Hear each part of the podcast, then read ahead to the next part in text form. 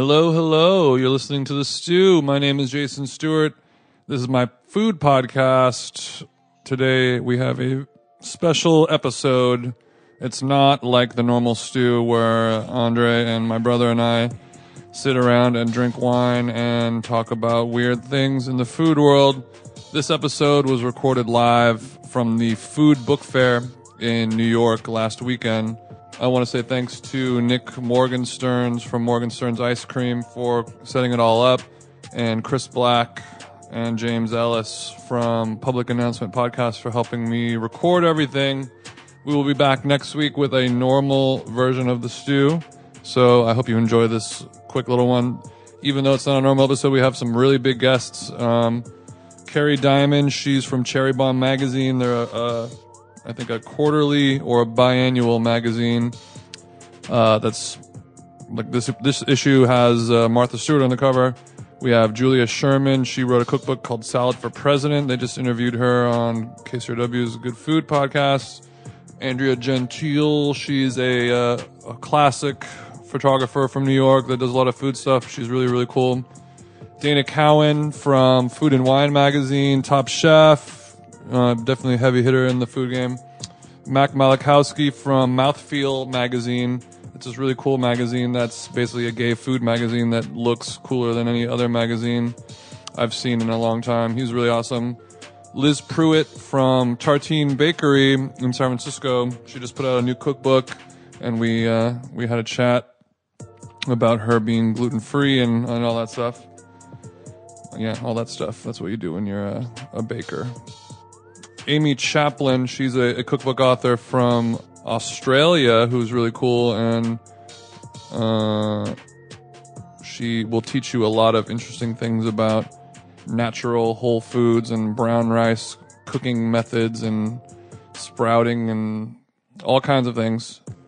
Nick Morgenstern uh, himself sat down. You know, he's the classic New York ice cream hunk of a man. He's almost as tall as I am, and he has like a cool motorcycle, and ladies love him. And he makes arguably the most interesting ice cream flavors in the world right now. Just really, really thoughtful, wild combos going on. And also, friend of the show and just a personal friend of mine, Elliot Foos, who uh, he lives in New York. He's a he's a youngster who I befriended at his coffee shop he was working at He's a really, really knowledgeable coffee bro. And we had a quick chat about that. So I hope you enjoy and thank you for listening. You can go to the stewpodcast.com where all the episodes live and you could follow me on social media at them jeans if you want to do that. Thanks guys. Bye. My name is Julia Sherman and I am the author of Salad for President, a cookbook featured at the, cook, the Food Book Fair. Mm. I've heard of this book before. I haven't read it, but yeah, I've heard of it. I know, but I've I've seen photos of the cover. I don't know where I saw it. Maybe on Instagram or something, probably. Um, so this is just the first stop in your press tour for this book, I'm sure. and you live in LA, right? Oh, you live here. Oh, right. I need to put the mic in front of me. okay. What bite of food makes you the most happy? It's a tough one. It's a really tough one. I think uh, ceviche. Ceviche. What type of fish specifically? Well, I mean, there's so many different kinds. It would have to be ceviche in Peru. So, like, no crappy tilapia or anything like that. Like, so not a shitty one. Not a shitty ceviche. A non-shitty ceviche. So a high dollar from the fish market, really good ceviche. You put avocado in there? No. Red onion or or shallot? Red onion, a little red onion, lime juice, chilies, olive oil. That's the kick. Olive oil. Like a real neutral one or like a real bitter, gnarly one? Real bitter, fragrant, like olive oil. I had this ceviche in Mexico once and uh, they they finished it with a ton of olive oil and salt, and it was the best thing I've ever had. There we go. Okay. What ingredient do you find yourself overusing the most? Anchovies. Every salad dressing, they go on crackers, they go in pasta sauces, they go in uh, like marinades, they go pretty much everywhere except for dessert. So you are you you're you're putting them in whole. You're putting them in the mortar and pestle and squishing them up into a sauce.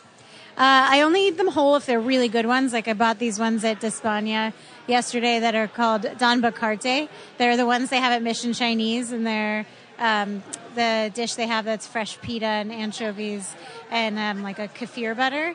And they have like no fishiness, and they're really, really soft. They almost melt in your mouth. Uh, otherwise, if they're like your kind of off the shelf normal anchovies, I'm putting them in a mortar and pestle, or if I'm cooking them, just kind of letting them break down. I agree. I also love an anchovy. It adds a lot of uh, depth of flavor to a dish, eh? I was not going to say umami. it's very hard in this day and age to avoid saying the word umami. Have you found that? Yeah. Is there is there a food word that you're trying to phase out because you say it too much? I feel creepy saying umami. I don't like saying it. I feel like it sounds like yummy, which I also really don't like. I also hate when people say food is yummy. How do you feel about moist? I, I wish people would stop making a big deal about moist. It's like such a predictable thing to have an issue with. I think yummy more bec- more more is more disturbing because it's been used in to describe things that are not edible. Those shoes are yummy. or like or like the fabric or something. Mm, it's so that cashmere. Or like describing like a shirtless man or something. No, not no inanimate objects. Got it. And also, it has a little bit of a, like you would say, a, a, food is yummy when it actually isn't yummy, and you're just trying to be nice. You're like, oh, yummy. Yeah, it's a, it's an empty, it's an empty word. How do you feel about mouthfeel? The word. I'm into that. Yeah, it seems almost clinical. I'm getting a good portrait of, of your overall vibe right now, and it's very impressive. What is a dish that you make? Everyone loves it. All your friends love it you don't really get the big deal. You're kind of sick of making it, but every time you have a dinner party, you got to make it. It's a really good question. Nobody, I wouldn't say I'm sick of it, of any of my. I wouldn't make it if I was sick of it. Oh, shit, there is something. So there was this cake from the Baby Cakes cookbook, like the first cookbook. I think they did more than one, maybe. I don't know. And it was this black bean carob cake, and it had tahini and dates and black beans and carob, and you pulsed it all together in a uh, food processor, and it it it was like a facsimile of a of a chocolate cake, but highly disappointing. I found out later to everybody I was serving it to because they thought they were having chocolate cake, and w- actually what they were having was mashed up black beans and carob masquerading as chocolate cake. I personally thought it was incredibly delicious, and I made it every single party until one of my really good friends, Jillian, cracked and just begged me to never serve it again because that nobody had the heart to tell me that it, they didn't think it was good and they much preferred chocolate cake. On paper, that cake sounds very disappointing.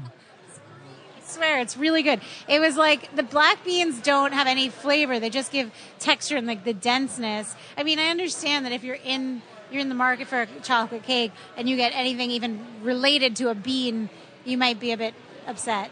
But um, I, I, was very upset. To- Unless it's a, uh, a coffee bean or a cacao bean. Right, right, right. I mean, like a, a cooked bean. Yeah. I mean, I think I was just upset to think back on all the previous occasions that I had made this cake, which was also quite laborious and very expensive when you tally up the ingredients of like a million dates, really good tahini, carob. Then there was like 10 different flowers I had to get from like a special store or whatever. And that I could have gotten done like a $5 Duncan Hines and people would have kissed my ass for the rest of my life. I got that. Okay, what is the lowest moment of your career? Oh, shit. Oh, I can't say it out on this though. No, I have to think of something that won't offend someone. Uh, Maybe like a slightly low. Like, what's a, one of your most favorite speed bumps of your career? I can't. I don't know. Wait, I'm thinking. Have you been recently hospitalized? Anything good like that? I'm just kidding. to offend people because there's always other people involved. Have you found that people in the food world are overly cautious about offending their uh, their peers and and coworkers? No, I think people talk a lot of shit. But I mean, I'm talking publicly. Publicly, uh, yeah, probably. I mean, it's like anything. It's a small community, and I think everybody knows that we're all working really hard. So don't be a dick. That's fair. Okay. Which chef do you admire the most, dead or alive? I think Angela Dimayuga, who was the chef at Mission Chinese, was a friend. so it's creepy to say that I admire her. Wait, what's her Instagram handle? Swimsuit issue, I recently followed her. the best. But uh, I really appreciate. She's incredibly creative and really like turned on and conscious of every single ingredient and everything that comes, or like little element of decor or ambiance that she sort of filters through and reimagines in her own really unique way. So I think her energy, my background's as an artist, and I really like, I'm way more, I'm, I align myself with sort of like her approach to things, uh, but I'm totally amazed at how, I mean, what a good cook she is. So Great answer. I know you have an idea of what kind of a cookbook author you are. What do you think other people perceive you as to be actually? Well, it depends what people. I think like it's there's probably a, fa- a faction of food people who think that if you're not a chef and you don't have a restaurant, you have no business writing a cookbook. Which um, Save that one for your therapist. No, I'm cool with it. I uh, actually I, I don't mind it, and I think it's a totally valid point. But I just wrote a cookbook, so whatever. what are you gonna do about it? There's room for everyone. I agree with that. In the kitchen, what is your most treasured possession? Oh, my mortar and my pestle, which was my mother-in-law's mom. So um, it's a really simple stone mortar and pestle, but I really love it and I use it every single day.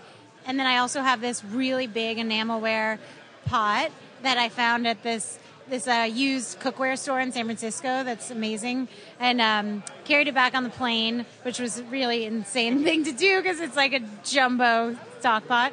And then uh, I also have a ristra, which is like the long string of dried chilies from New Mexico that are used to adorn do- doorways, but also you use them every day. So I cook with it every day, but it's also like my coolest piece of decor, and it's like five to six feet long. And I also carried that back uh, in the overhead compartment of the. This is like a five to six foot long chili that hangs by your door, like a like a Azusa thing. Oh, did you call it an? Mazuza. Oh, I thought you called it an Azusa, and I was like, "Whoa, we got, this is going to be a longer conversation." I'm not Jewish, if you couldn't tell. I am. I'm offended. Um, it's uh no, it's long. It's huge. You know, it's like a, ch- a string of dried chilies. Oh, oh, so it looks like a like a like a little Chinese firecrackers, Yes, except for it's gigantic. Jewish firecrackers. And we're out. Okay, final question. If you were to be recreated as an inanimate object, non-living, what would it be? I like the living option better. I think I'd be. This is a hard question. Okay, uh, if you want to do living, you can do living. Just don't say you're a cat. No, I wouldn't be a cat. I'm definitely um, a weasel or a, or a squirrel. Yo, I'm definitely a weasel just out of the gate, first thing. I've had this conversation a lot with my friends, but I like I'm you know move really fast. I'm constantly putting things in my mouth, and I'm sort of like everywhere at the same time. I don't. I would say it, I haven't known you for long, just a few minutes, but you don't seem weaselly. Well, not weaselly in like the sense in the like character. I think weasels get a bad rap. They're more just like they're crafty and they're kind of like you know Crafty, scrappy. You you get in, you get the job done, and you look good doing it. Svelte, well dressed, a lot of nuts in the nuts in the cheek, ample cheeks, ample cheeks. You do have ample cheeks. straighter. I think that she probably. I don't know. I don't necessarily look exactly like a weasel, but I act like one, or some small rodent, a small rodent. I'm saying you could be furrier. Yeah, I could be furrier. Thank you so much for doing this. I guess. Thank you. If if people want to find you online, what's your Twitter, Instagram, something like that? Uh, my Instagram is salad for president, just one word. And then for some reason, my Twitter is salad number four president, but it's like too late to go back. So maybe just follow me on Instagram because I'm a bad tweeter. Ooh, I I suddenly have like a I want to talk to you about salads, kind of. But now I need to think of a good. Okay, what's what's your favorite alternative crouton? Oh, I make polenta croutons. They're like a lot of work, but if you make the polenta with tomato juice and broth, and then you you spread it on a sheet pan really thin, not really thin, like an inch and a half. Their recipe is in my book, if you might want to check that out. And uh, and you cut it up into cubes, and then you bake those. Those are like badass croutons. Hell yeah! Thank you so much. Well, later on we'll talk more about salads. I appreciate it. Hi, my name's Kerry Diamond. I'm the editorial director of Cherry Bombe Magazine. So we're doing uh, we're doing some Proust questions, food related, as you know. So we're just gonna fire it off. What bite of food makes me the happiest? Cookie dough. Cookie dough raw. Raw cookie dough, yes. And you're okay with eating eggs. I've I've never had an issue eating raw cookie dough made with eggs. I haven't died yet. The ingredient I overuse is avocado. I know avocado is super trendy, but in every possible form. A schmear, poor, I do like a poor man's, what I call a poor man's guacamole, where I just mash it up with a little lime and salt. What's a dish you make that everyone loves, but you don't get it? I would never make anything that I don't love. Is that an answer? A quality you love most in a coworker. Be specific. a quality I love most in a coworker. Can it be any coworker? Do you want me to name the coworker? Yes. Okay. Uh, Donna Yen, who is uh, an editorial assistant at Cherry Bombe, is so tenacious. I love tenacity. It is a fantastic trait. I admire people who have tenacity as a trait because I probably need to be more tenacious. And I and I always tell people it's like you send one email, you can't just do that. Like you have to send more than one. But I'm the first one to be like Let's get this done in one. the lowest moment of your career. Oh, been so many. The lowest moment of my career. Uh, This was a low point. I was assistant to a great guy named Legs McNeil who wrote a book called Please Kill Me The Oral History of Punk Rock. And I was an intern at Spin Magazine, but Legs decided that we would work out of his apartment uh, on St. Mark's Place. So I get to his apartment. He had to leave. Legs had a snake, a big snake in a big glass aquarium thingy. And Legs was always kind of broke and never had enough money to feed the snake. So the snake, I'd be in the apartment by myself doing research and stuff, and the snake would always be like whacking itself against the side of the glass. And it was terrifying. And I would like flee and go work out of like, I don't know, Chenet or one of the places in the neighborhood. So one day I get in there, Legs is like, I gotta go. And he leaves. I sit down on the couch and I sat on the snake. It was in a pillowcase. Legs was cleaning out the aquarium and forgot to put the snake back in the aquarium. I literally jumped so high I almost hit the ceiling and fled the apartment. You didn't injure the snake. Did you kill the snake? I did not kill the snake. The snake might have taken a few years off my life, so Oh, that's good. And I like that. That's the lowest moment of your career. All right. Which chef do you admire the most, dead or alive? uh, I would have to say my business partner Robert Newton. He, uh, You kind of you have to say that though. I do, I do have to say that, but I do admire him. I mean, when you when you really when you get to work with a chef really closely and see how hard they work and what they do. So is he like the chef for Cherry Bombe, or I co-own some restaurants in Brooklyn. how many is some? Three. Rattle them off for our listeners. Uh, Nightingale Nine, a Vietnamese influenced place. Uh, Smith Canteen, it's a coffee shop with great food, and Wilma Jean, which is a southern spot. All right. If I were to go, if I only had a chance to visit one because I'm on a tight New York City schedule, what would it be and what should I order? I would go to Nightingale Nine, and honestly, you could get anything. It's uh, I love Vietnamese food, and so is Rob. So selfishly, that's why we opened that restaurant. Is Rob himself Vietnamese? Rob is not. Rob just happens to love Vietnamese food, and One of those guys. I get it. Next question. How would you like to die? I would like to die in my sleep. Uh, yeah, I would like to die in my sleep, maybe around the age of like 85. I've actually thought about this. 85, a good run, not too old. You still have your wits about you. Are there drugs involved? Hopefully, hopefully, some good edible chocolates. I don't know. Uh, I got some in the up in the in the hotel room if you want. You don't want to live so long that, that you outlive your friends and your family. And your body itself. You don't want to just be like, Ugh. okay, that's a good age to die. Knock on wood that you die that that age. Okay, this is more of a Chevy question, so I'll I'll I'll, I'll alter it to a restaurateur publisher. Okay, the question is, what kind of chef do people actually think you are? So people actually think you are a chef. Sometimes people think I'm a chef, even though I've done nothing to put that idea out into the world or in people's brains. But yeah, I think some people just think because anybody who's in food is a chef, but it's not true. You don't look like a chef. You look like a publisher or restaurateur. Don't look at the questions.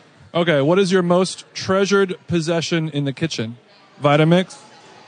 My most treasured possession in the kitchen, I have these two pot holders that I have had since the 90s that came from one of Target's first collaborations with Cynthia Rowley. You got the Rowleys? Yes, I got the Rowleys. They are Name a price. I'll buy it now. they are kind of gaudy, but they are so well made and I just can't part with them. They don't match my style at all, but I am just inexplicably attached to these pot holders. Mental note to uh, Google image search these potholders because I need to see them for myself. Uh, okay, final question. If you were to be recreated as an object, what would it be? Kitchen object, if you if you want. Otherwise, you can just say in general. I was going to say a cat. Not non-living, non-living oh, a cat's not an object. Cat can't be an objet. objet. I would want to come back as a pink Smeg refrigerator. A Pink Smeg refrigerator. Is that like an old like 50s classic fridge or It's kind of meant to look like that, but it's a little, uh, yeah, it's meant to look a little bit retro, but it's, I don't know, they're just, they're fun, they're colorful, they're slim, I guess all the things I'd like to be or think I am. I love a slim fridge, just really room for nothing. It only fits green onions. Or raw cookie dough. what a wonderful closing moment. Thank you so much for doing this. If you want to give a shout out to anyone, what's your Twitter? What's your Instagram? Um, my Instagram account is Kerry Bombe. That's K E R R Y B O M B E. I see what you did there. And uh, you can follow Cherry Bombe at Cherry Bombe Mag. Cool. Thank you so much. Check, check. Yeah, you're very, very streepy now that it's coming together. I want to see you walking down the sidewalk arm in arm with Alec Baldwin, perhaps. Is that something that you would be interested in doing? And um, Alec Baldwin, maybe, maybe not. I'm going to be holding the mic and just throwing it in your direction, so sorry about that. Please introduce yourself and how people would know you. I am Andrea Gentl. I'm a photographer. I live in New York. Uh, I shoot food, lifestyle, travel with my husband, Martin Hyers. We go by the team of Gentl and Hyers. And we've been doing this for about 25 years. Gentl and Hyers has a real Cellino and Barnes feel to it. How do you feel about that? It has a what? A real Cellino and Barnes feel. I mean, a lot of people think we're actually English men, two men, so you know, You don't dabble in law. no, definitely not. Fair. Okay. These are going to be a little bit more on the chefy food side of questions. I'll try to tailor them to your photography. But you also eat food, I'm assuming. Okay, what bite of food makes you the happiest?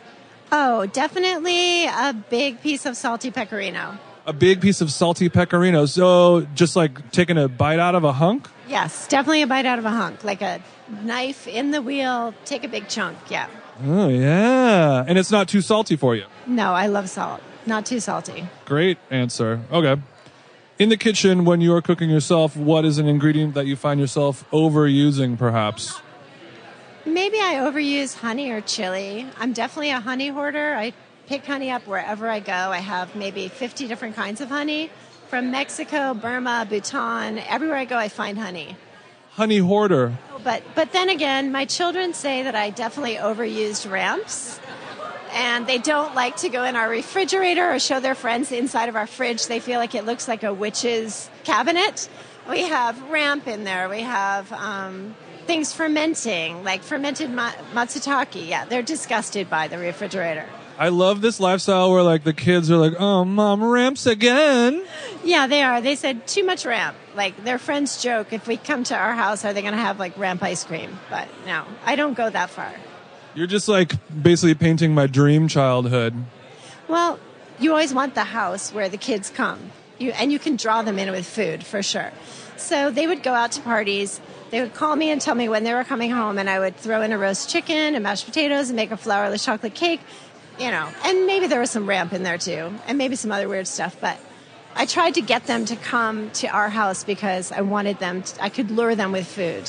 I feel like I'm going to cry because this if I was a, if I was a teen and my my mom did that for me and then all of all of your children's friends must have loved coming over after the party.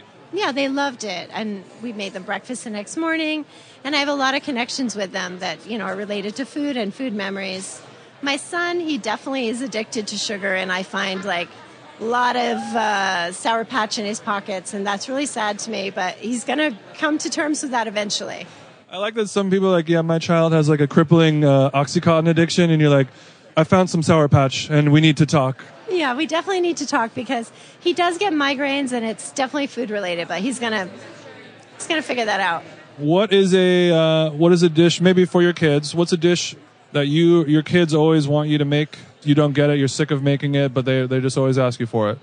Well, they always want me to make a ragu, so I like to do that. I'm Italian. My grandmother always made a ragu, so I do the three meats. I do the veal, the pork, the beef. Um, they love that. Got a little Sunday gravy. Sunday gravy, but we never called it gravy in my family. I think that's more like a Jersey thing. Ugh. Had like you know sauce, You just call it straight up sauce. sauce, yeah. But um, another thing that I like to make for them is like a really fiery, gingery chicken soup, and I make that maybe once a week. It's really good for them. Okay, so you lean heavy on the ginger. Yeah, I do. Maybe that's my ingredient that I use too much of. Yeah, that could be. Yeah. Okay, you said so you work with your husband. What is a work related quality that you that he has that you love the most? Well, he's amazing with people. He's great on a conference call. Um, he's super friendly. He has problems remembering people's names, but he can always like see someone and know that uh, he's had some conversation with them. It doesn't matter. He dives right back in, figures it out. My kind of guy. Really, really good. You saying that would lead me to believe that you're not good with people, but you seem like you're very good with people. Oh, I, maybe I don't sleep quiet today. Maybe I had too much coffee, but um, I'm kind of the quiet sort of person on set. And he's really the one that interacts with clients, but I think that maybe I drive a lot of the behind the scenes stuff. So you're the introverted artiste. Maybe that's me. Introverted artiste, yeah. What would you say is the lowest part or the lowest moment of your career? Okay, let's see. I ha- I think we've had a lot of reinventions in our career. We've been doing this for a really long time. After 9/11, there was definitely a lull. That was a time of like it was a really hard time in New York. We all had to kind of reinvent, figure things out. Then things got a little better, and then the whole economic crash happened, and that was really a time when we were doing a lot of advertising work and I, I wasn't really happy. And so we took that lull. I started a food blog. I started to connect with a lot of the makers that um, the whole maker scene was happening in Brooklyn. Started reaching out to those people and photographing them, and kind of finding my way back to food, which I really love, and um, that kind of brought our career into this new area. And then Instagram happened, and So you made uh, lemonade out of lemons. yeah. I feel like, while it's great to do all that advertising. As a photographer, sometimes you can get sucked in by the money, and p- other people are driving your career, and you just kind of lose touch with what it is you really love about what you started to do in the first place. Yeah.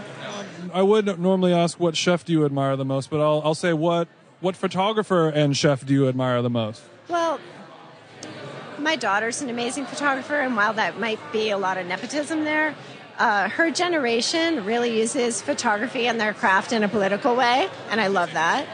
These kids are using film again. Yeah, they're using film again. They're making videos. It's really nice to see. Uh, I like Sally Mann because she is so prolific and she deals with so many issues of like family and death and decay and just things I find really interesting. And a chef, well, I do love Magnus from Fäviken, but I didn't really like it when he ate the puffin on the chef's table. That was going too far. Oh yeah, I really want to go to that restaurant, but then when the the puffin, and then like and then the uh, the egg. cake of the puffin, and then he stole the eggs from the sides of the mountain. That was a little too much, but as a chef, I love him and I love what he's doing, and I I've been lucky enough to like go in the woods with him when he's been foraging, and and what he does at Fäviken is so visually beautiful. So I love him. Um, Samin, who was here earlier, who just has Salt, Acid, Fat, her new book. She is a great connector of people and super exciting. And her new book is going to be like the new Bible for. It's like taking a course. Wonderful. Yeah. You were just mentioning that you are fascinated by decay and death and all those things. How uh, how would you like to die yourself? Okay.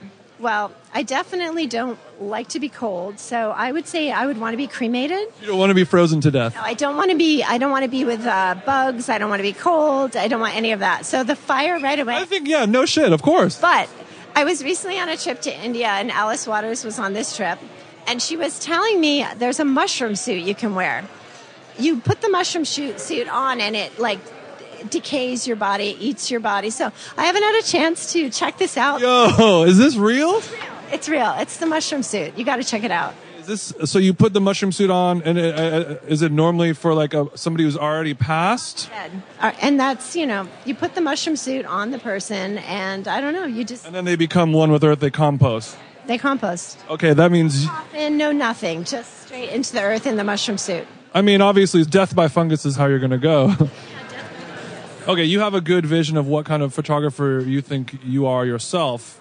What do you think the general public actually thinks you are? Um, the general public probably thinks that um, that's a hard one. Thank you. We're definitely attracted to shadow and light and the things that lie in between that. Um, we definitely pay attention to detail, bring a lot of storytelling to our photography. So that's probably what they think, I would imagine. But I guess you'd have to ask them. You like the shadow play. Yeah, for sure. This is a. I'm gonna do. This is a two-parter. What is your most treasured piece of photography equipment and your most treasured piece of kitchen equipment? Okay, my most treasured piece of kitchen equipment is a great knife. I have a very beautiful knife that I got from my father, an old Sabatier knife. I like to get it sharpened every now and then. It's just beautiful. It's a beautiful patina. Um, my most treasured piece of photo equipment is probably my Deardorff 8x10. It's where I started in photography. You know, you got the cloak, the big the film backs. Um, and I haven't pulled it out for a while, but I think I'm going to start a series on 100 women, and I'm going to use that. I'm going to go back to 8x10. So that's that's the old the, the big old timey camera that's set up on an easel, and you put the the black cape behind your head. And is there a big poof when the when the That is a misconception. The big poof did come from some kind of flash, but the way they show it in the old movies, that is not how it happened at all. But the thing I like about 8x10 is that uh, it's solitary. You're working by yourself, you're looking through the glass. Photography's now moved into this new realm where everything's digital, there's a monitor, everyone's commenting on your photograph before you've even made it. It's, it's communal and it's referendum and it's super frustrating because why I love photography was it was very private and I just looked through my viewfinder I could make the composition I wanted and it was very private. So I kind of want to find a little bit of that again somehow. So that's what I'm looking for. Well said. Okay, finally, if you were to die and be recreated as a object, non-living, what do you think it would be?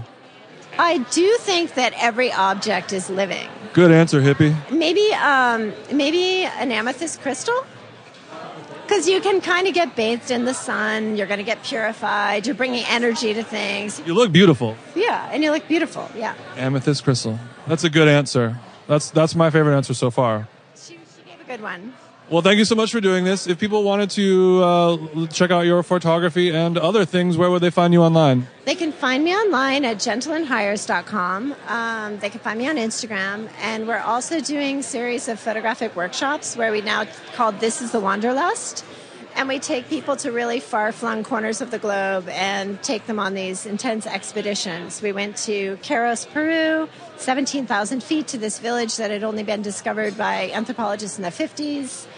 And um, so we're, we're, we take like small groups of people on these, so they can find us there too at thisisthewanderlust.com. How's your uh, frequent flyer miles going? You know, I want to know your status. I got to work on that this year because I'm very bad about that. I do not. I'm I'm just too bad. Does Hyers handle that? No, he does not handle that. No. Jesus, you need it. One one of you has to do it. No, we do.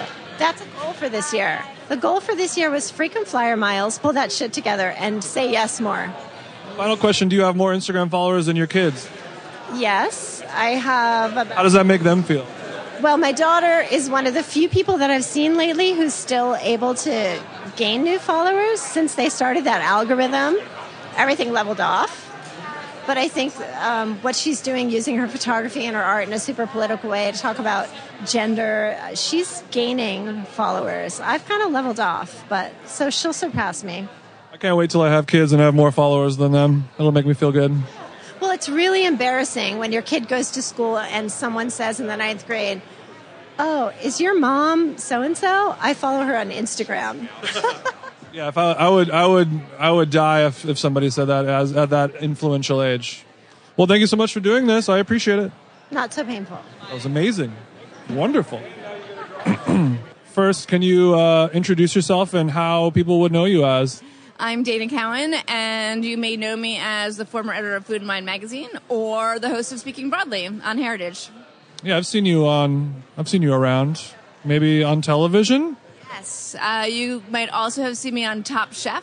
I love judging. I was did tons of seasons. It's been a goal of mine to be like a judge on Iron Chef, but I would definitely love to do Top Chef as well. Both of them are fantastic, and they're actually quite different because of who the competitors are and what the tasks are.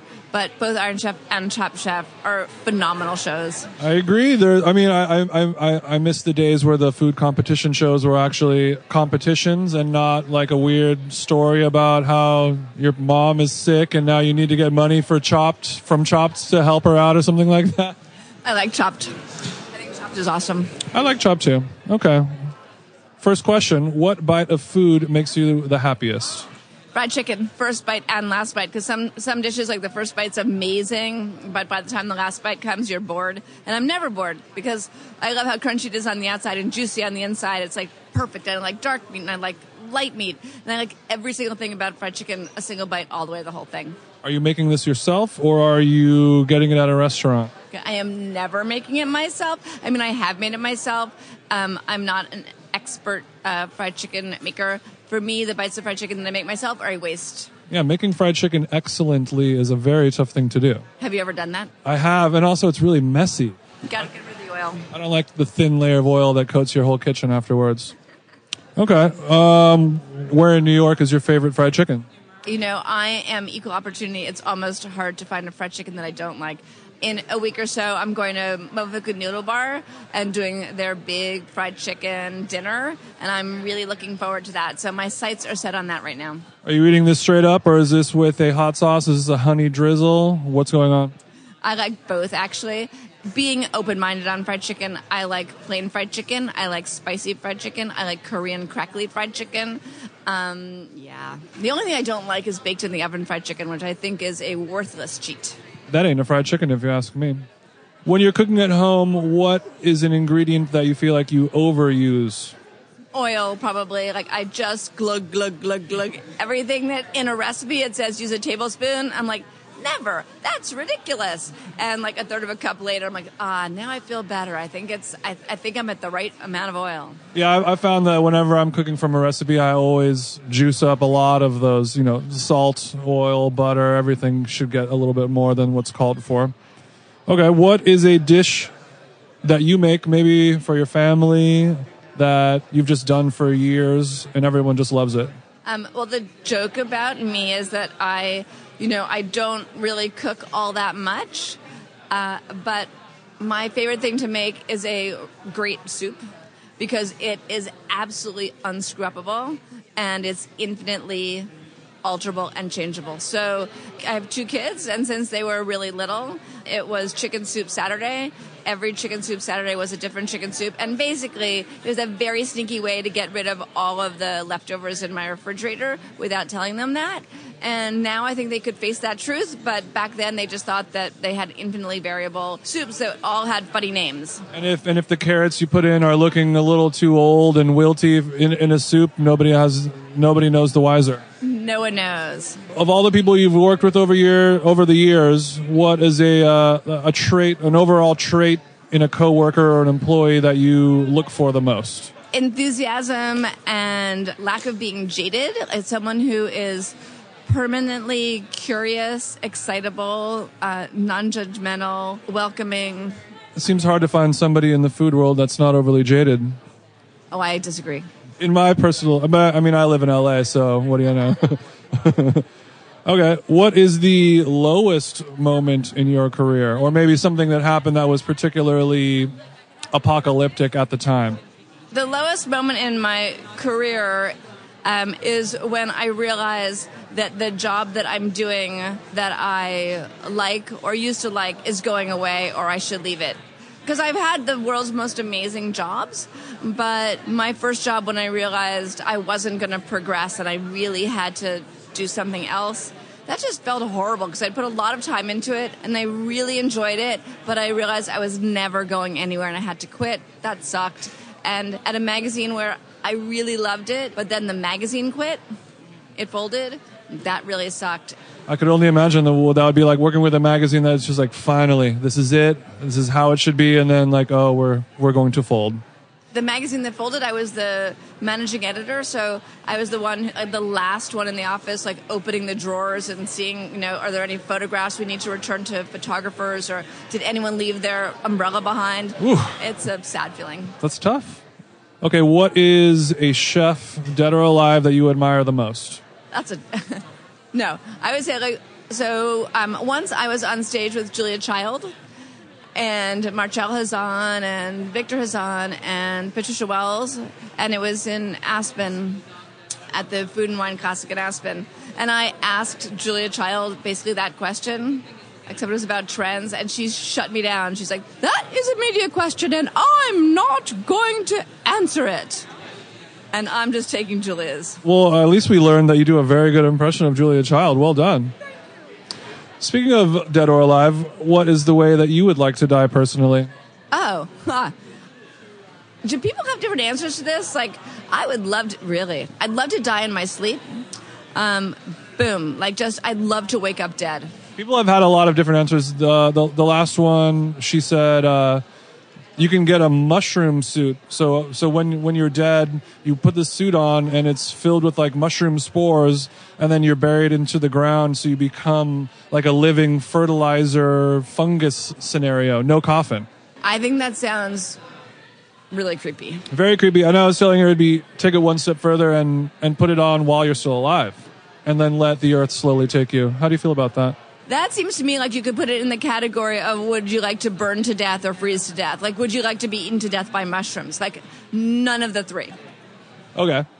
This one's a little more of a chef question, but uh, when you're when you are cooking at home, I know you don't do it that much, but uh, you probably have a, a, vision of what type of cook you are yourself and, and stuff that you're into. But what do you think other people, maybe your family, think you are as a chef? Like, oh, she's she's always making me healthy foods or always making me unhealthy foods or like how do other people think you are as a chef? In my family, I would say she's always making me cook for myself. In the kitchen, what is your most treasured possession? My most treasured possession is probably not singular. I have a really beautiful collection of knives from all those years at Food and Wine and collecting incredible pieces.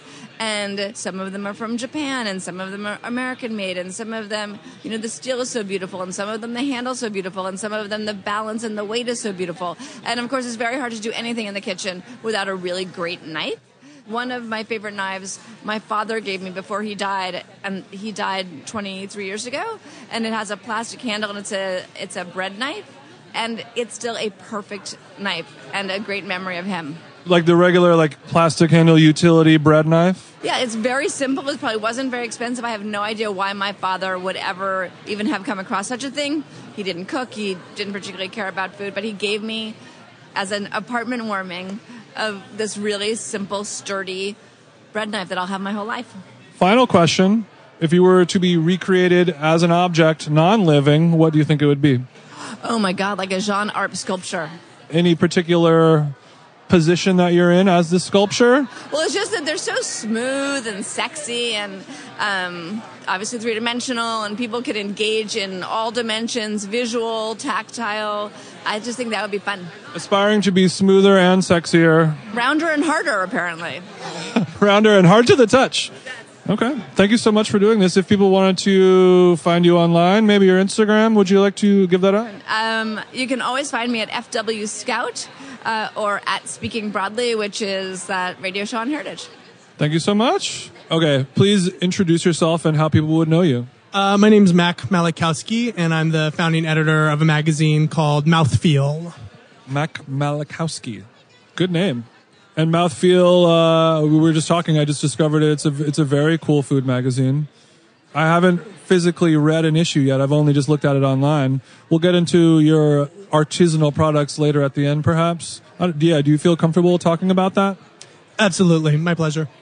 Poppers. Let's just talk about it now. Then it's, it's funny because a friend of mine, like a, a week ago, For for those who don't know, poppers are uh, an interesting drug, often found in the gay community and the rave party scene, where it's what? Do you know what it exactly is? Am- amyl nitrate. Yeah, I think originally, uh, I understand it came from the United Kingdom, but it was a blood pressure regulator that you were to inhale. And, uh, but people started sort of using it as a party drug because it sort of gave you this interesting rush that would enhance, you know, the dance floor in the bedroom. Well said. And then a friend of mine was like, "What if they made poppers, but it was like a weird artisanal scent and flavor?" And then I, and I, I was like, "Oh, somebody has already beat you to it." So you you have crafted your own blends with this, which is one of the best things I've ever heard in my life. But like, describe some of the flavors you have. Well, I'll start by saying that I think part of Mouthfeel's mission is to sort of create kind of a fucked up and photocopied sense of culture. So it was a joke at first. Somebody sent me an image of a popper that had just the word jalapeno on it. And I said, oh, jalapeno popper, I get it. Uh, and then we kept it pushing and uh, we jokingly made one called Nutella Poppers. And then about four months later, we actually had decided to try and create it. So I worked with an artist in Los Angeles, actually, um, named Joe Bruns, uh, who helped me develop this recipe for amyl nitrate with Nutella. That was our launch release. Uh, there's a few issues with getting it out to the world that we don't want to mess with so so much. So uh, it was more of a, a personal handoff if you ever wanted one. So. It is it is a gray area, but good to know that it's out there, and I'm dying to try it. Mom, if you're listening, I'm sorry. Okay, we've got a few questions for you. What uh, what is the bite of food that makes you the happiest? I love um, soup dumplings. I just love the texture. I love the heat and the cold. Um, there's a place in Manhattan called uh, Cafe Shanghai Deluxe. I can't think of a better bite. I love a soup dump. Have you ever tried making them yourself? No, but I'm very curious too. Do you have a good recipe? I don't. I know how to make them, but I've never tried it. It seems like something I, I'm afraid to mess with. Same. You got to gelatinize the broth. Hmm. Do you do a lot of cooking yourself, or you just do a lot of cook magazining?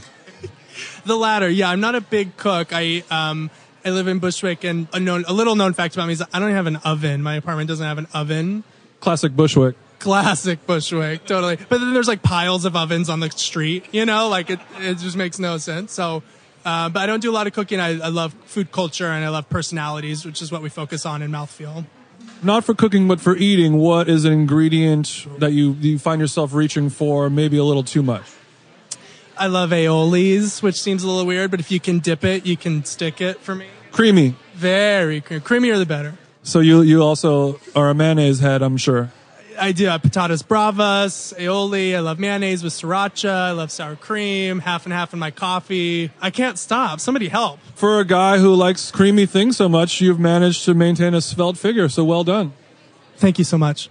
What is uh if you if you are cooking all of your friends to get together have a dinner party what's do you have a dish that everyone's like oh you have to make this when you come over I like a, there's a recipe that I ripped from Tuck Shop, the Australian place that just does like a tahini based kale salad, which is genius. It's like, you know, it's vegan. It's kind of a crowd pleaser. So if I'm coming to your potluck, I'm probably bringing that. So. and you're rubbing the tahini in Yeah, it's a whole thing. explain I think that's where I'll leave it. How many people do you work with on the magazine Um, it's me and I have a creative design director that um, does the layout for the print edition. And that's it. It's just us two. I have a lot of great friends who, who help with parties and collaborations, and we have great contributors who do photography and, and writing for us. Uh, very lucky to have a good network that way. for the uh, one other partner on it, what is a trait that they have that basically, if they didn't do this, then you guys would be fucked? Like something that they do that you can't do. Well, we uh, both the creative director and I grew up in the sort of punk and hardcore scene in California and Nevada, where I grew up. Nevada? Nevada, yeah, home homegrown, homegrown Nevadan. And uh, so when we came together on Mouthfeel, we had a really easy uh, visual language that we could share with each other about what we wanted. We wanted it to feel like a zine. We wanted it to feature underground culture with an underground aesthetic. So, um, but his design work is is next level. He's worked for amazing advertising agencies, and he's a creative director of an agency in Los Angeles now. Um, and I couldn't have, I mean, if, if it wasn't for him, I don't think Mouthfeel would stand out the way it does and be able to be sold at, you know, Ooga Booga and Colette and Printed Matter, that kind of place. So Love Ooga Booga. Were you ever straight edge? it's a hard, hard line, yeah. I was also a vegan straight edge man's. Twist. That is a good twist. We're, we'll we'll have to talk about that off pod. What has been the lowest moment in Mouthfeel's existence? I felt a lot of pressure to get our second issue out, and I guess I'll just say I regret the way we did it exactly. Growing pains. Correct. I would say what chef do you admire the most, but we can do this maybe a little something in your world. Like what what what magazine did you grow up admiring the most? Good question. Actually, you know, I'm a millennial. I'm not afraid to say it. And I worked at uh, Borders when I was in high school, uh, which the the defunct bookstore. But I was in charge of the magazine section, and I do have to say that I was always uh, drawn to the pornography. It was all heterosexual pornography, and I knew that, and I didn't really care. But I would just kind of push past like the motorcycle magazines and like the golfing magazines, obviously, to get or just to like you know sneak a peek. So um, Mouthfeel is doing a collaboration soon with Playboy magazine, which is sort of a dream come true for me because of its the iconic nature of like you know sexually explicit magazines. So um, that's really major to me. I will answer your question. I think somebody like Danny Meyer, for example, is like is iconic to me in terms of a businessman who's working in food. I know he's he has an amazing network. He's great with his employees, and he can kind of see five steps ahead, and that's something I definitely aspire to be. So You're more of a front of house daddy. preach. Okay. How would you like to die? Oh, um, I don't know how I'd like. Uh, well, I'll say I'd like to be hugged to death. You want to be smothered to death Hugged, like embraced. To, by one person or many? Um, like a dog pile scenario. yeah, I could get into that. I do definitely want a sea burial uh, with oysters, kind of beautiful summer, linen. So So burial at sea. Got it. Okay. what is your? Uh, I, normally, I've asked what is your most treasured possession in the kitchen, but maybe you can answer that, or just in your home. Good question. I have a great collection of cookbooks, everything from The Art of Eating. I have every issue of The Art of Eating since 1969 or 70. And um, I also have a cookbook called Tout Sweet a la Minute, and it's every classic French recipe, but you can make it in the microwave. I mean, I have to explain it to you. You're cultured. So I really appreciate those books, and I appreciate my phone charger.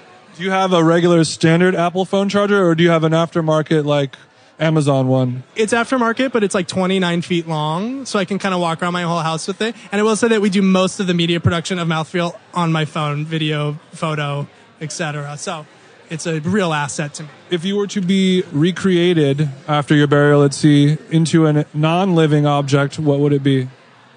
A cannoli. A cannoli. What a cute answer. Thank you so much for doing this. If people want to find you and Mouthfeel online, where should they go? Uh, mouthfeelmag.com. We have a list of all of our retailers on there, but you're welcome to use the web store. Uh, check out our press clippings, everything from details to Vice to Out. And uh, check us out on Instagram at Mouthfeel Magazine. Definitely check out the web store for my favorite product that you sell, an artisanal popper. Thank you so much. Um, so, just first introduce yourself and how people would know you.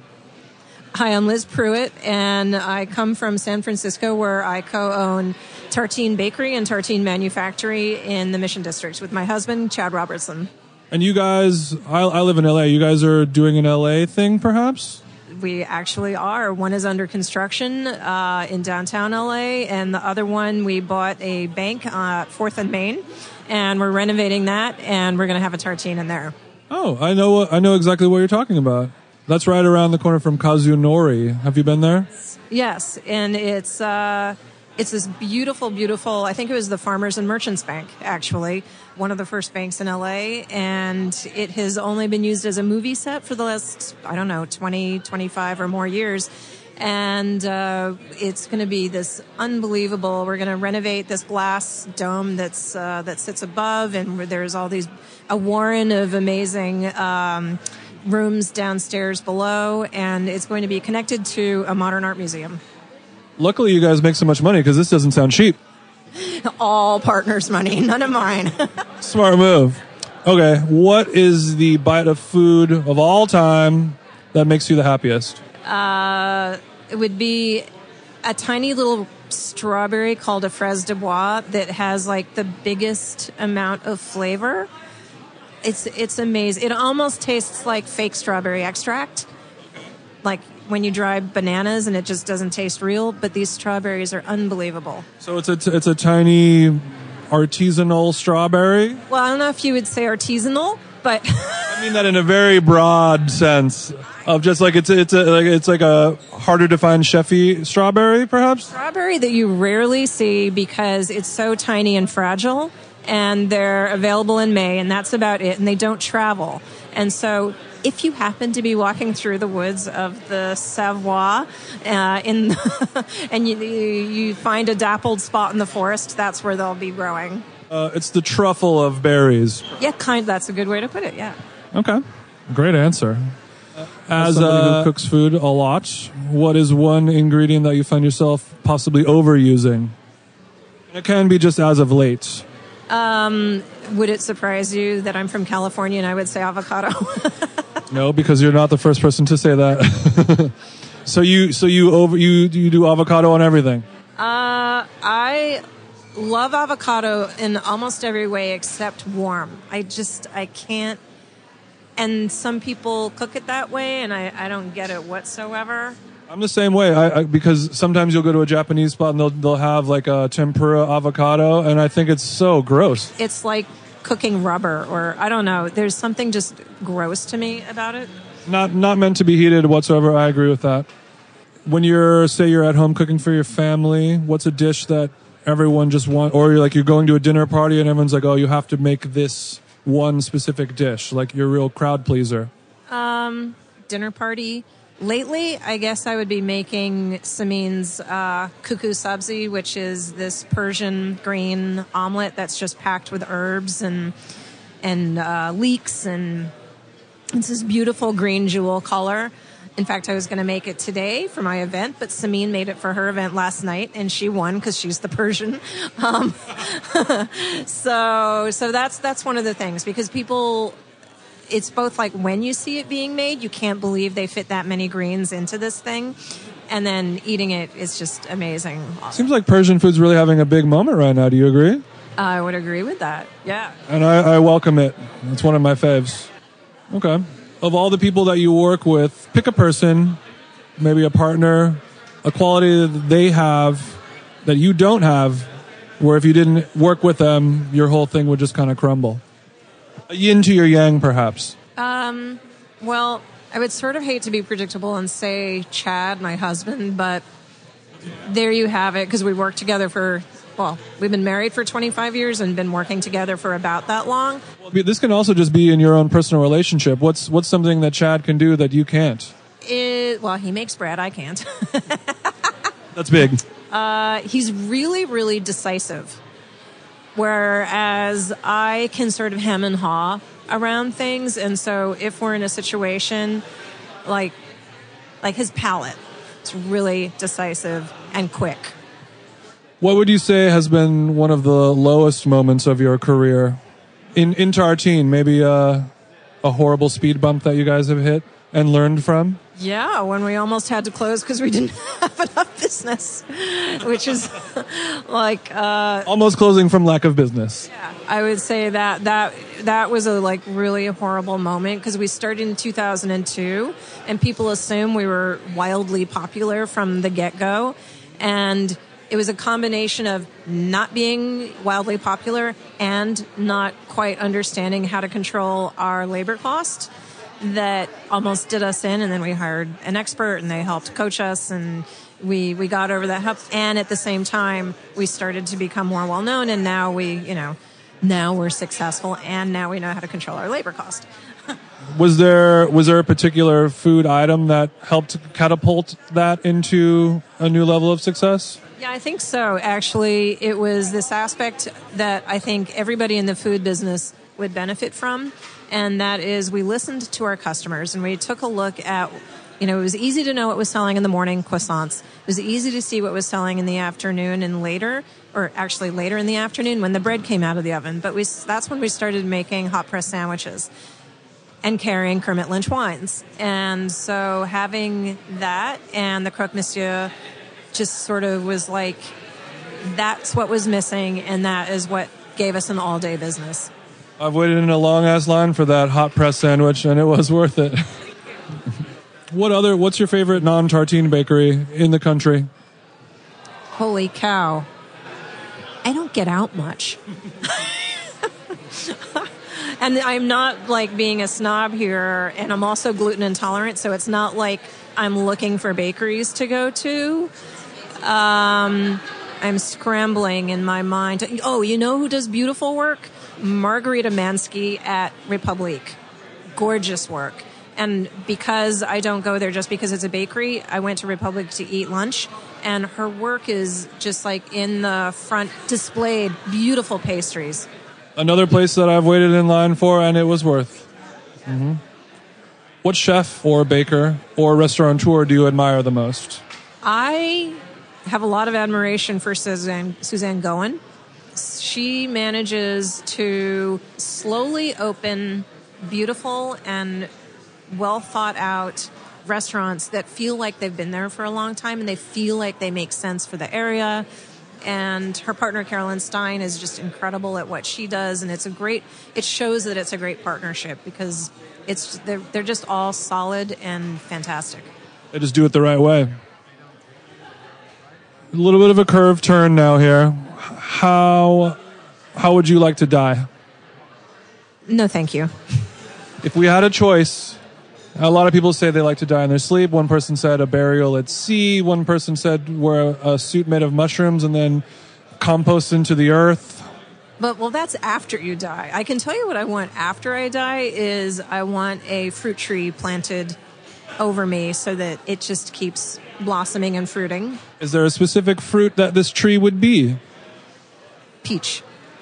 Ooh, cla- nothing, nothing better than a perfectly ripe, little almost too mushy peach, huh? hmm You get it. What is the most treasured possession in your kitchen, or it could be your home as well? Uh, my grandmother's plata pan. It's a it's a Swedish pan that makes small, like three inch uh, pancakes that are almost like a bit cross between a crepe and a pancake. And it's it's her pan that my mom passed down to me. And, and it's all old and rustic and perfect looking. It looks like a black cast iron pan that anybody would have, except that it has like uh, six or seven uh, spaces to, to make the pancakes, and I love that thing. And finally, if you were to be recreated as a non-living object, what would it be? How about um, a crystal that, when it refracts light, creates rainbows? First of all, second person to want to be recreated as a crystal, and great follow-up description. So, so one that specifically reflects into a rainbow. Do you are you a big rainbow fan? No, but it's. hate I, I, not more than the average person, but when I think about a crystal, like not a quartz crystal, but like a perfectly clear crystal that, like, if you, well, they sell these things that, like, it has a little suction cup and a crystal, and you put it on your window where the sun comes in, and the heat from the window heats up this coil, and the crystal spins around, and it creates rainbows all over your room. Wow. So this is like a very early man version of a disco ball. Yeah. during the daytime. That's it. During the yeah, very specific. Well, that sounds amazing. Good answer. Well, thank you so much for doing this. If people wanted to find Tartine, you're in San Francisco, soon to be LA and New York.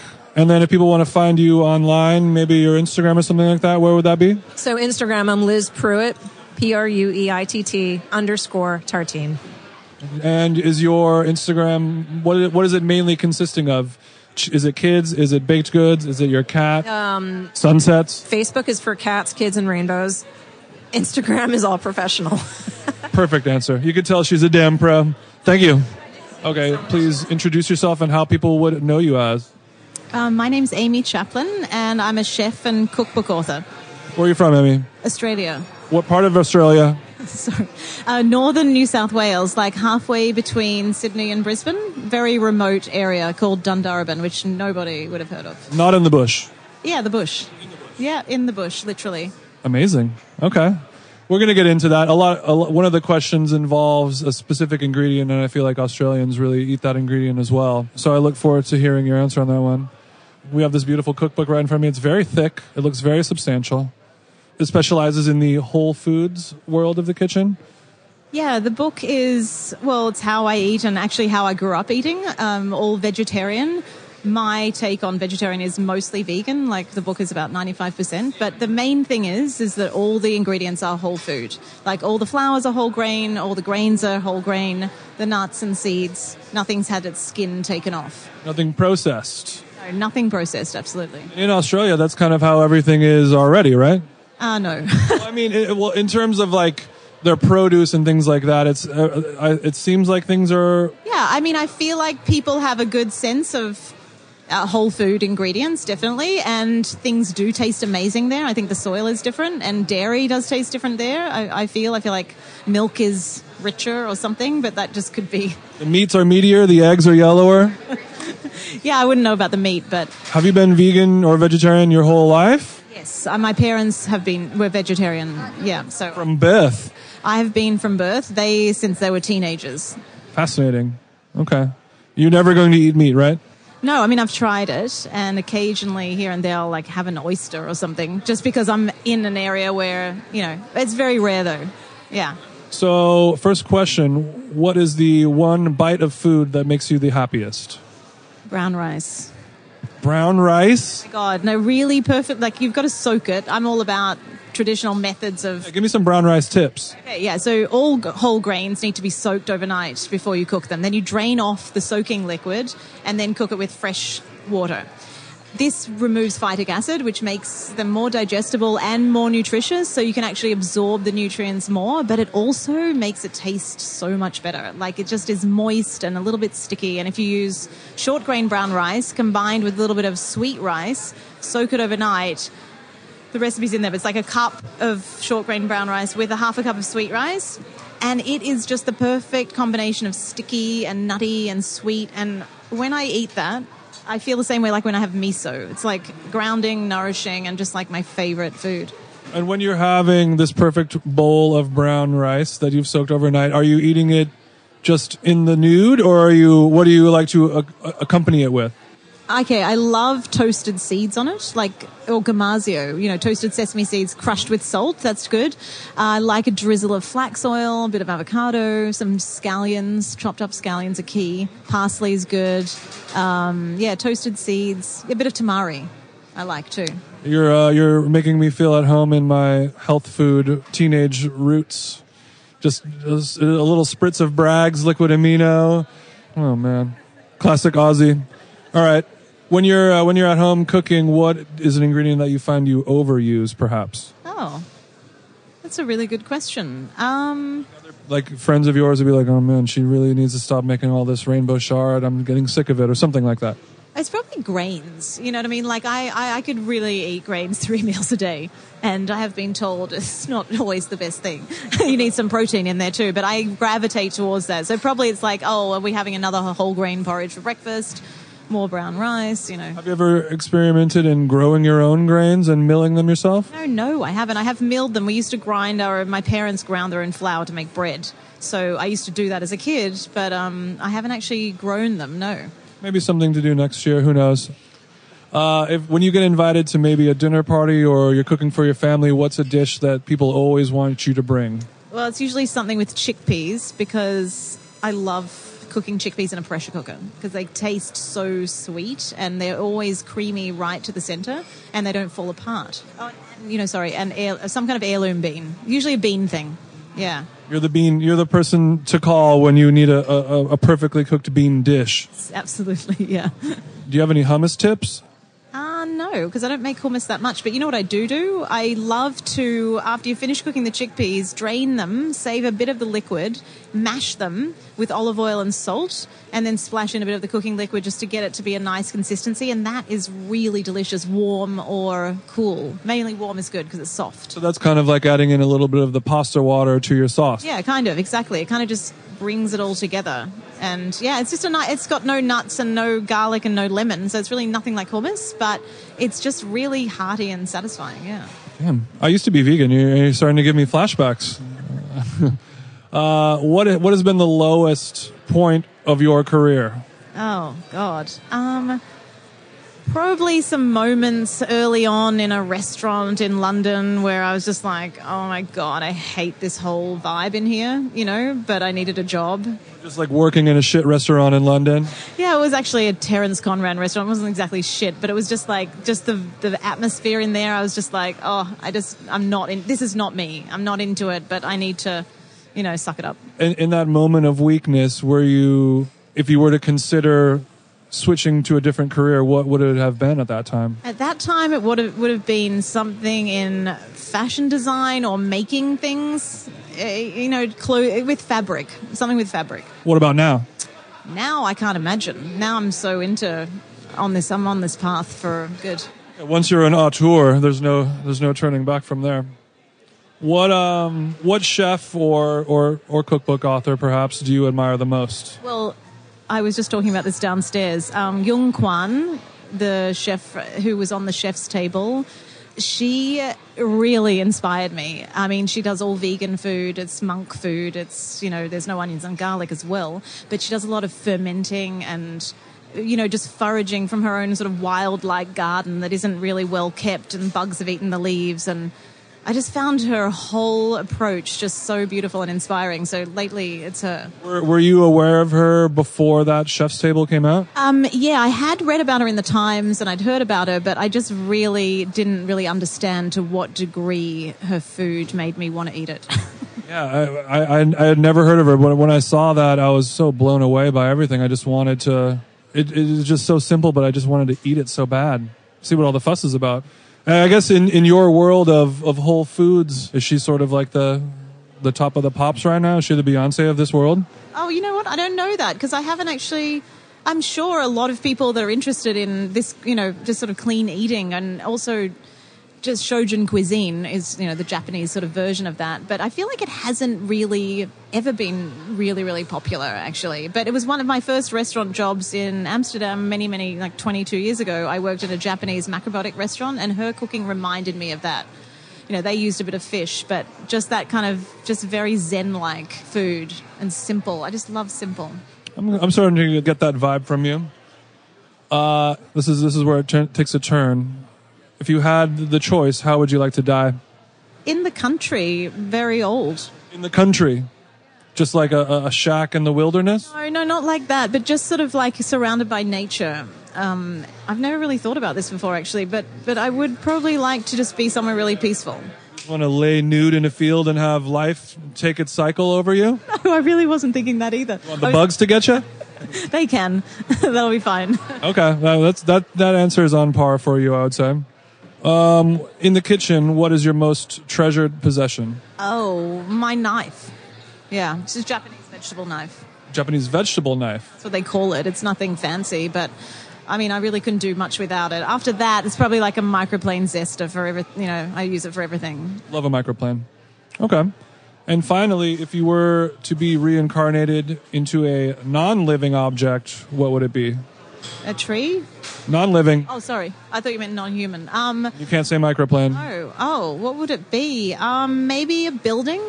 Maybe like an old building. What kind of old building? Are we talking like a, a regular, like a home or a skyscraper, an IKEA? What is it? I don't know. I was just imagining like a beautiful old brick building. I haven't had chance to really illustrate the whole thing in my head, but because I've never been asked that question. Old brick building, like a nice little East Village brownstone. Yeah. Okay. That sounds good. Yeah. Okay. Well, thank you so much for doing this. People can uh, can, find your book at home in the Whole Food Kitchen. I'm sure it's available everywhere you can find a good cookbook. And if people wanted to follow you uh, on Instagram or online, where would they find you at? AmyChaplin.com and Instagram's Amy Chaplin. Perfect. Thank you so much for doing this. Please uh, introduce yourself and uh, how people might know you, in particular of the food world. Uh, well, my name is Elliot Foos. I'm a barista, coffee professional, uh, most notably in the recent past uh, for Cafe Integral in New York City. Integral, yeah. And full disclosure, I'm already friends with Elliot. He's very knowledgeable in the coffee game, and we'll see how that palette plays out today in the food world. what is one single bite of food that makes you the happiest? Chocolate. Chocolate. What kind of chocolate specifically? I, I love a good dark chocolate, something interesting, but I'm also a big head for like Kit Kat bars. On a nice hot summer day, a melty Kit Kat bar, there's nothing like it. You like a melted one? Yeah. Yeah. You like, I deconstruct it in my mouth, kind of like, it doesn't, it doesn't turn people on the way like a, tying a cherry stem would. Oh, so you, so you take a melted Kit Kat and you're able to let that chocolate and you and you kind of scrape the chocolate off and then you could produce a fully cleaned wafer bar out of your mouth like like when a cartoon cat eats a fish and the bone comes out? Correct. Uh, it should be noted that I have yet to try it with a whole stick, but I'm open to it. Pull up with a stick and try the whole thing, baby. Yeah. I mean, I already knew you were a monster, but now a new level of monsterism is being created today. Okay, Elliot. I don't know if this really applies to you, but maybe it, I'll try to work it into the through the coffee world. Normally, I've been asking people what is an ingredient that they feel like they've been overusing too much. Is there something that that translates in the coffee zone?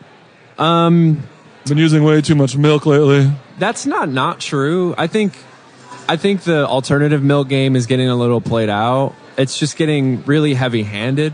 Trying to think of like other trends that have been happening that are just like the nitro thing is really I'm over it. The nitro cold brew is just like it's a cool it's a cool vibe. Is it? Yeah. It's an interesting like in betweener for people kind of getting into coffee and getting into cold brew.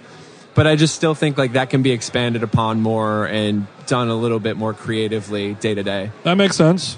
Um, ooh, trying to see which how these would spin into a into a non-chef person. Oh, I'm sure we can. Okay, Elliot. Say you're showing up to a dinner party. You're cooking for your family. You're cooking for your roommates, whoever it could be, loved ones. What's a dish that they always hope that you make? Crowd pleaser. I'm pretty good at throwing together a decent Italian dish. It's classic. It's it's safe for all intents and purposes. Um, to plug a friend, your little recipe in your book, uh, string bean, was nice. I was very into that. Which one? The, Mario's deli spaghetti or whatever that dish was. You know, just a, a nice small plate of decent spaghetti with a nice little side salad. Keep it simple. Are you drawn to some of those simple things where it's a lot of technique based because of your coffee background? I feel like that's one of my favorite parts about it. Yeah, I agree. I agree with that for sure. Something that like I'm really into making something simple surprising. Same. Okay. What barista, coffee person, coffee impresario do you uh, look up to or admire the most? Ooh, that's a nice question. Um, Charles Babinski and Kyle Glanville out in LA at G&B, as you're familiar with. Uh, those dudes are very intelligent guys. Um, I, I think I'm really good with experience and service.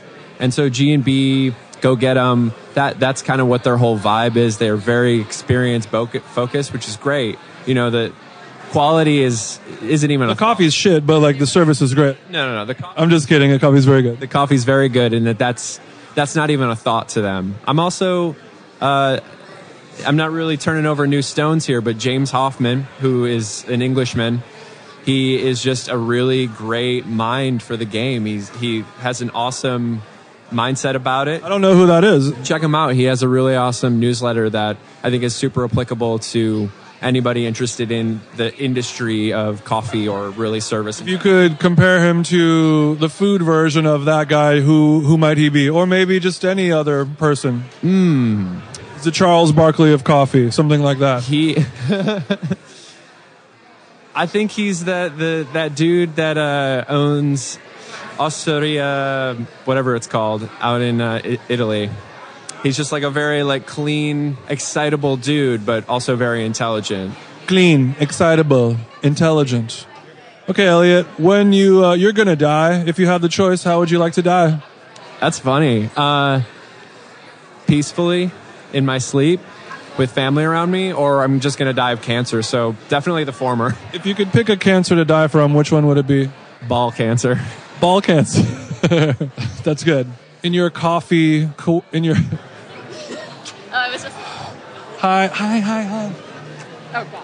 Okay, in your collection of of home goods, in your in your quiver of coffee goods, what is your most treasured possession? Ooh, my hand ground grinder that I showed you that really it's a beautiful glass grinder hand grinder that you grind up and down vertically rather than horizontally across your body. I, pro- I ooh, that thing is a treasure. Give a give a shout out to that brand. Hand ground. I think they're at hand ground on Instagram. They're a really small little company, only going to get better with with time. Yeah, really smart idea to do that because the hand grinder, like, it's a very kind of cumbersome motion to do. But then just all you do is just switch it on its axis, and then suddenly it's very. And I use it myself, and I was like, hey, I could do this all day. Okay, final question, Elliot. If you were to die but from ball cancer and reincarnated into a non-living object, what would that be? Ooh, non-living object. A fucking beautiful building. The second person to say that. Something understated, like understated but really eye-catchy and just like poised. Understated, eye-catchy, poised. That describes you in a nutshell, Elliot. Put a roof on that sentence, and we've that's a house I wouldn't mind sleeping in. I would love anyone to sleep in me. On that note, Elliot, we are wrapping things up. Thank you so much for doing this. Where can people follow you on Instagram to check out your cool pics? At Elliot Foos, E L L I O T T F O O S. Thanks, baby. Thank you, sir. I love you. Uh, we are here with the God, Nick morgan Morgenstern. Say hello. Ice cream god. Ice cream God. We were just talking about Steven. He's uh, is he a client of yours? He's a stalker at the parlor, and then he popped up here, and I was like, "Fam, what are you doing here?" He's like, "I love your ice cream." It's, How many gentlemen callers do you have? there's a there's a lot actually. Early in the morning, the milkshakers. It's for real. An early morning milkshaker? It has multiple meanings. In this case, it's someone who comes before 11 a.m. and has milkshakes. Hardcore Dennis, black licorice milkshake, fire. Black licorice milkshake. Everything about that sounds wrong and bizarre, but I also want to try it immediately. Black licorice ice cream is one of my favorites, and turned into a milkshake, it is so good. But you gotta love black licorice. Licorice is a polarizing flavor. Either you love it or you hate it. I love it. Says a lot about a person. All right, Nick, we're going to get into it. What bite of food, non ice cream, makes you the happiest? Prince Street Pizza, pepperoni slice. Boom. Pepperoni from Prince Street. I think we talked about this before. You do a foldy? No, I do the grandma slice, and I gotta have a counter. I don't like eating pizza while I'm walking. I want to be able to enjoy it, and it doesn't take that long to eat. So just sit still already. Preach. okay. Ice cream related, what ingredient do you think you might be starting to overuse too much lately? Oh man. It's less so for us right now about overusing an ingredient than it is that we had to back down on the collaborations. Oversaturated on too many people with their fingers up in my pot. Much like Supreme, you are doing too many collabs, fam. The whole culture is over collabed. Okay, out in these streets, you got to focus, develop your own identity a little bit more. So I got to regroup. Morgenstern's has strong identity. We got thousands of flavors, and I have so much fun, and so many people want to make flavors, but I got to focus it. So this year, we're much more focused. So I- I'm assuming when you're doing a collab, it's a little bit easier to rest on your laurels, perhaps. Yeah, and also yeah, I think it's just it's sort of distracting to the process. So your own process of developing your own stuff, and then you have someone else in there who's kind of like dancing around. That gets distracting to your own process for developing your own brand. Why distill it when you're already uh, the number one man's? All right, next question. Say you're showing up to uh, a dinner party, you're cooking for a friend or family person. What's your what's your classic dish that they always tell you to bring? If I'm traveling with food, I'm traveling with ice cream. That's my thing. You like ice cream? It's a trick question. I'm not going to fall into your trap. Yes, I like ice cream, Jason. Um, Well, let's do ice cream first. Like out of all your flavors, and they want you to bring one. What's the one that everyone always asks for? No, I got 50 flavors on the menu at any given time. So, like, I have to choose. They're always going to say dealer's choice, and then I have to choose what I think will best represent for the experience. So, if we're having a dinner in Mario Batali's private apartment, and I know that there's going to be nine people, it's like, who's going to be there? And then, so we always have to have burnt honey vanilla, bourbon vanilla, or Madagascar vanilla. I always have to have a chocolate. The salted chocolate is always the crowd pleaser. Everyone loves that. Then I got to move through to have some sort of odd flavors like the green tea pistachio, strawberry pistachio pesto is one. We made a whole round of flavors, for example, for Chris Blackwell um, of Island Def Jam fame, and so he has his own rum called Blackwell Rum. So then I'll make a whole palette just special for him of only rum ice creams all over the map. So it just it depends. I got to tailor it to the audience. Have you ever been in a situation where Batali's like, "Yo, I'm doing dinner for ten at the crib. Here's the menu. Can you do a custom flavor for me on the fly?" He never fixes the menu. He presents the menu and then everyone orders a la carte. If it's a fixed menu, like when he and I do an event together, then we collaborate on what it should be. We were in New Orleans doing the Donald Link Foundation benefit dinner, and he wanted the dessert to be set on fire. So then we made something equivalent to like a baked Alaska with meringue on the outside, a very large dome, like if you cut a basketball in half, like that big, of uh, it was Satsuma orange sorbet, and the ice cream was made with the. I'm trying to remember if we used their overproof rum. Uh, and and it was an it was an alcohol oriented ice cream, and then we slathered the whole thing in meringue, and then we poured uh, alcohol over the top of that and set it on fire in the dining room. That was crazy. And anytime you set anything on fire in front of people, it ups the salivation level. So people were just going nuts for it. It was fantastic. It was delicious. Really, really good. I could only imagine. Over the Morgenstern's career, what has been your lowest point? Hmm. Where I was like down in the gutter style. Consulting for Jeffrey Chodorow and Zak Pelaccio at their quickly uh, defunct, what the hell was that restaurant called? Like Five Borough Foods or something atrocious. It was so bad.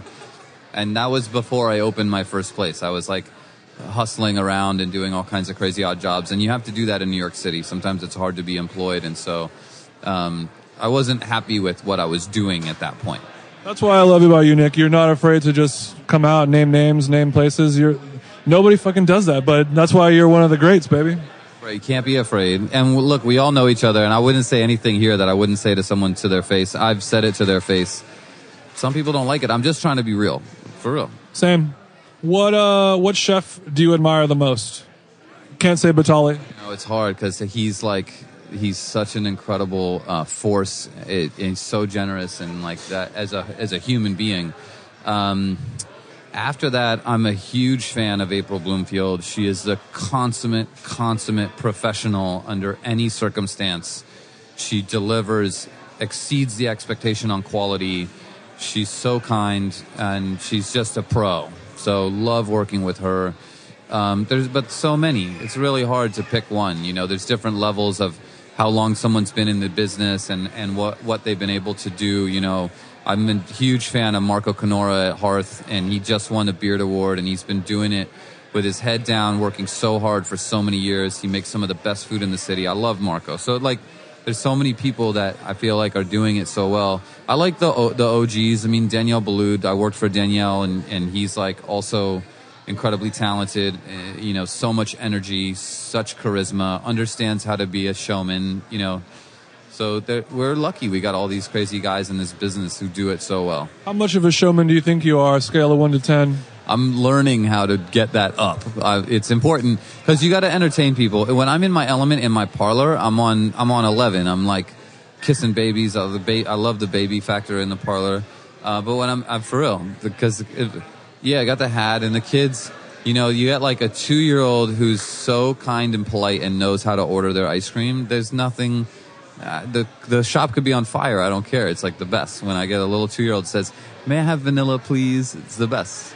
Yeah. And that's something that not every uh, food purveyor gets to experience. Like you really get to experience experience the baby moment more than almost anyone. Because yeah, because they order directly from me. If I'm serving them, I get to have that experience. It's great. Really love a well-spoken toddler, is what we're saying. Yes, 18 months to 24 months is the sweet spot.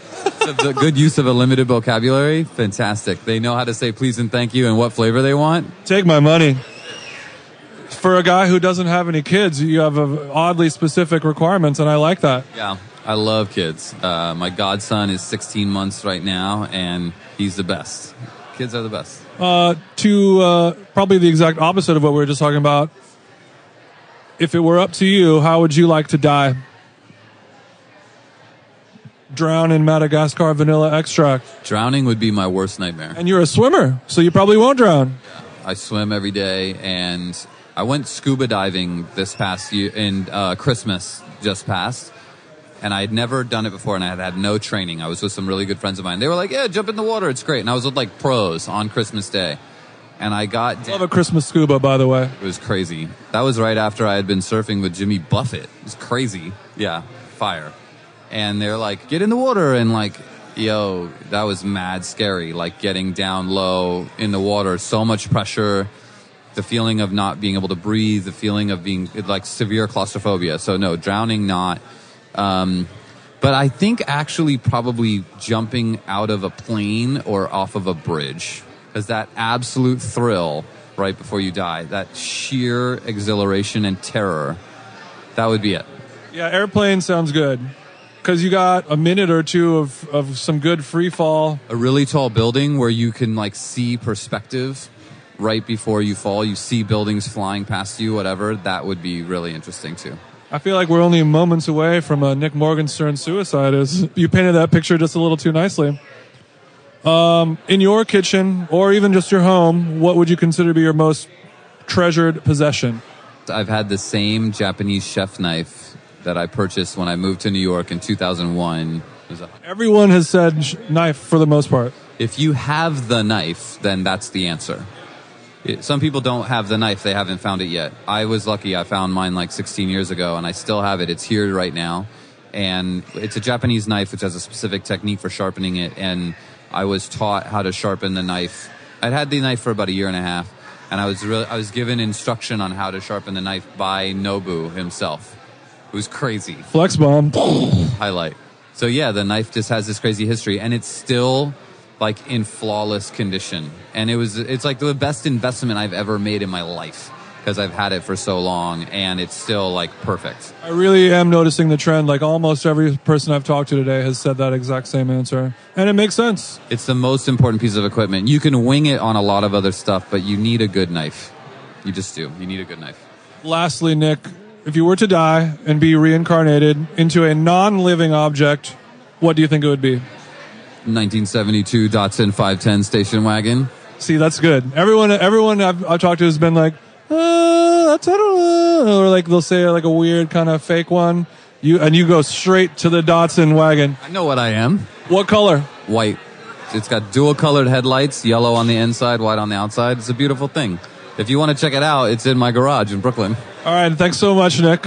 I appreciate it as always. If people want to find you, go to New York and go to Morgenstern's Ice Cream, greatest ice cream in the world, obviously. And if people want to find finest, sorry.